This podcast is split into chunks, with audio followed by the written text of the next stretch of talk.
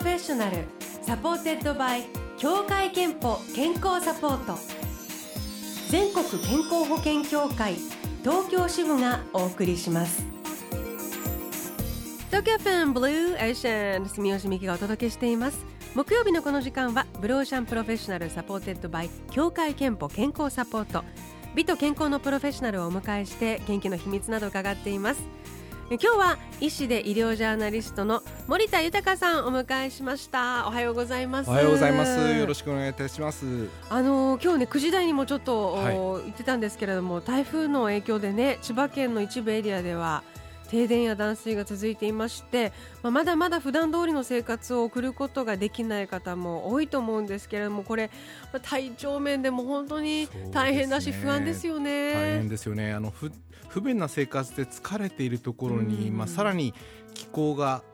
急に涼しくなってきてますよね。本当そうですよね。からまあ昼と夜の寒暖差のために寒暖差疲労と呼ばれる状態に陥っている方も多いんじゃないかなと思いますね。疲れが溜まってきて免疫力が衰えるとか。あもしますので、まあ、水が確保でき次第手洗いとかうがいなどをして感染予防にも努めなきゃいけないかなと思ってますね。そうですよね、はい、であのこんな時はこうそれこそ歯磨きとか忘れちゃったり余裕がないとい。う方も多いと思うんですけれども、はい。はい、あの口の中の衛生っていうのはとても大事ですよね。ね歯のあとその歯そのものの健康ってなんかもう全身の健康とすごくつながっていることが分かっているんです、ね、その通りなんですよね。あの歯周病になると歯周病菌が原因で作られる毒素が悪さをして心筋梗塞とか脳梗塞の引き金になるとも言われてますし、えー、またあの歯の本数が少なくなってくると、はい、だんだん噛めなくなりますよね、えー、脳への血流が減るんですよこれによって認知症になるリスクが高まるとも言われていますから、えー全身の健康のためにも歯のケアを大切にしなければいけないそうなんですね、はい、特にですね年に少なくとも1回は歯科の検診を受けていただきたいと思いますね。ということで今日はクイズ形式で歯と健康の最新医学、えー、森田先生に伺っていきたいと思います。質問は3つです。歯と健康のクイズ、えー、ではあの相変わらず今日は私答えを知りませんので、はい、えー、ガチで答えてみたいと思います。森田先生よろしくお願いします。わかりました。早速第一問です。食後はすぐに歯を磨いた方がいい。イエス or no これはイエスなんじゃないですか？すぐに磨いてます？うん磨いてないけど磨いてないけど磨いた方がいいんじゃないかなって。いやこれはね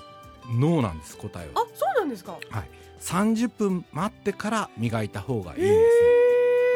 食後すぐっていうのは口の中が酸性に傾いていることが多いんですね、はい、ですから歯の表面が柔らかく歯磨きなどをすると傷がついてしまうことが多いんですね特にあの酸っぱいものとか柑橘系の果物などを食べた後は口の中が酸性に傾いているのでまあ、傷がつきやすいと。30分待つと唾液の力で歯の表面が硬くなるのでそこで磨くのが正しいんです、えーじゃああの急いであのお仕事されてる方なのでランチ食べてランチアワーの1時間の間に食べてすぐこう磨いても職場戻らなきゃっていう方はあまり良くないんですけれどいやでもどうしても時間がない方はうがいをして、うん口の中の酸性を少しちょっと中和してから磨くってこれでも随分違うかなと思いますね。あるいはじゃあランチの時はうがいだけにしといて、はい、次のお手洗い休憩とかちょっとお休みの時にいいかもしれない、ね、パッと持ってて磨くみたいなぐらい、はい、その方がベターですね。時間があればですけどね、はい、そっか30分以上空ける。歯と健康のクイズ。第2問です。歯周病予防により効果的なのは次のうちどっちでしょう、はい、A 緑茶 B ウーロン茶。ええー、うんなんか緑茶カテキンとかすごいいいって言うから緑茶？間違いですね、えー、正解は B のウーロン茶なんです。なんでですか？確かに緑茶のカテキンにもあの口の中の菌をやっつける効果があるんですけど、ウーロン茶の方が6倍も虫歯予防には効果的だというのが、えー、大阪大学歯学部らの研究で分かったんですね。えーこれあの虫歯菌と甘い糖分がくっつくとグルカンという成分が作られるんですけど、はい、このグルカンを取り除く力がウーロン茶には強い。これウーロン茶の中のポリフェノールが役割を果たしていると言われているんですね。えー、6倍も。じゃあこれはあのそれこそじゃあ食べた後にすぐ歯を磨くよりウーロン茶の方がよっぽどいいってことですねそうですね。ウーロン茶でうがいをして三十分後に歯を磨くと。最高！最高ですねそれ、なるほど。すごいどんどん賢くなっていくぞ。歯と健康のクイズ。では第三問です。歯周病の痛みや腫れと関係があるのは次のうちどっちでしょう？A たき A 気温の変化、うんうん、B 気圧の変化ええー、歯周病の痛みや腫れ。でもなんか痛みや腫れって気圧になんか関係してそうだから気圧？B 全問不正解でしたね、えー、正解はですね両方なんですねえ両方、はい、気温と気圧に影響すると。岡山大学の研究なんですけど、うん、気温と気圧の両方の変化によって歯周病で生じる痛みや腫れの症状が左右されるということが分かったんですね。これおそらく自律神経のバランスを崩すからではないかと考えられてますね。で特にまあ気圧や気候などによって、この頭痛とか神経痛喘息なども多くなるということが知られています。そうなんです。じゃあ、あのー、今の時期まさにだから気温の変化日中でも寒暖差がある時期っていうのは結構その痛みや腫れ出やすいです、ね、出やすいってことなんですね、はい、えー、なおそのまあ予防にも気をつけたいものですけれどもさあということで、えー、後半はですねリスナーのあなたからの健康の秘密や秘訣について、えー、ご紹介します。森田先生からのアドバイスもいただきます。森田先生後半もよろしくお願いします。よろしくお願いします。ではここで一曲。Perfume 昨日リリースのベストアルバムに収録の新曲です。チャレンジャー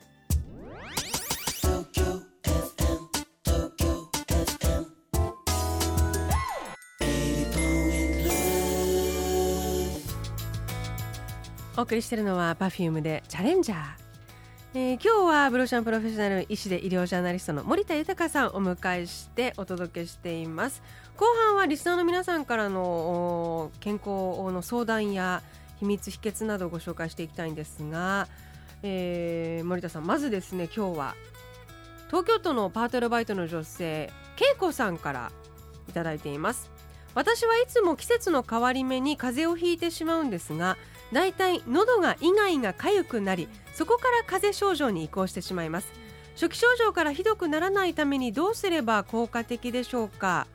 あと咳がひどくなると体力も消耗し生活に支障が出るので咳との付き合い方も教えてほしいと。いただいてますが、はい、これ喉のイガイガでなんとかとどまってくれれば風邪までひかないんですね。そうですよね。それ何が作用しているかっていうと体の免疫力だと思いますね。だから免疫力をどうやって上げるかってなかなか難しいんですね。寝る？その通りですね。睡眠とあとバランスのいい食事あと規則正しい生活この3つに限るというふうに考えますよね。あとまあ咳なんですけど咳もですね、まあ、自分では風邪の後にまあ少し咳込んでるんじゃないかと思ってたら意外にアレルギーによる咳だったってこともあるんで呼吸器内科の、まあ、専門の先生に一度見てもらうってことはこれ咳の場合は大事だと思いますね。私自身の克服法で言うとね咳がひどくなるのも仕事に支障が出るので、ものすごいストップしたいんですけど、はい、咳を出そうな時に、はい、なるべく初期に我慢するんですよ。なぜかというと咳ってすればするほど喉がどんどん炎症になっていって、こう風邪の方は治ってるのに炎症だけ残って咳がひどくなることがあるから、はい、確かにあの 激しい咳をすると気道が傷がつくのでね、あまりやめた方がいいって言われてます。ただですね痰が出るときは痰を出してあげなきゃいけないんで空咳の時はいいんですけど我慢するのは。でも痰が出るときは出してあげなきゃいけないです。ねとにかく初期でね風邪は抑え込みたいですよね免疫力ですよねやっぱり。えー、そしてえー、 Blue Ocean Professional supported by 協会けんぽ健康サポートのホームページで募集しています。リスナーの皆さんからの健康の秘密秘訣もご紹介いたしましょう、えー、森田先生これはあのアドバイスあったらぜひあのそれぞれお願いしたいんですが。横浜市の会社員の女性33歳あきさんからは我が家では旦那の健康管理は私の責任。私の健康管理は旦那の責任になっています。互いの体をいたわる夫婦であり続けたいです。すごい。いやこれ素晴らしいですよね。素晴らしいですね。やっぱりあのカップルとか家族で互いに健康管理をするっていうことはとても大事ですよね。これあくまでも仮の話なんですけど、ええ、仮にカップルが別れた場合にですね旦那さんの寿命は9年短くなるという統計結果があるんで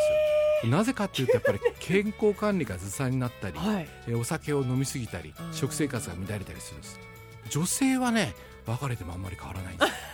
自分でちゃんと健康管理ができるかなというんですけどこれあくまでも仮の生活なんで。人に言われた方が気をつけられるっていうのもありますよね、ね、自分だと無理しちゃって、えー、もうちょっと頑張ろうって今日今週あまり寝てないんじゃないってやっぱり隣にいる人に、え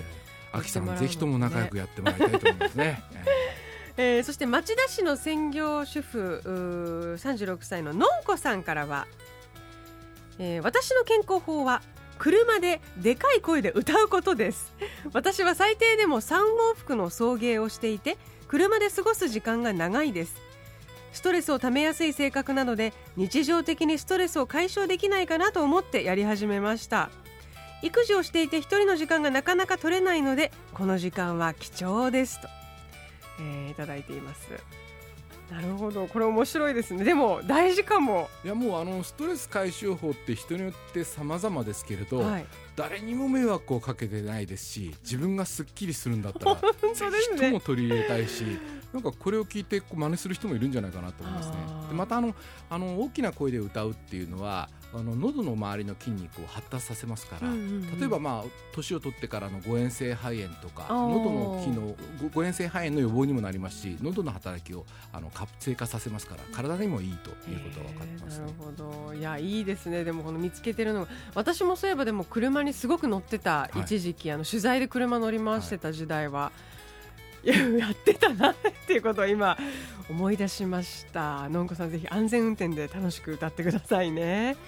えー、ということで今メッセージご紹介しました。のんこさんにも、えー、クオカード3000分をプレゼントいたします、えー、あなたからの健康の秘訣秘密お待ちしておりますのでお送りください、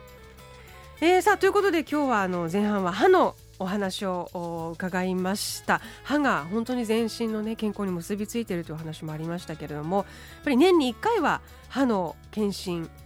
えー、をという話でした。健康チェックはやはり大切ですね。そうですね。特になんか痛みが出るとか症状が出てから医療機関に行くんではなく、何、うん、ともない時に検診を受ければもう本当に小さい病気、まあ、小さい歯のトラブルで済みますんで、はい、検診は大事だと思います。ということで、えー、今日は医師で医療ジャーナリストの森田豊先生お迎えしました。どうもありがとうございました。ありがとうございました。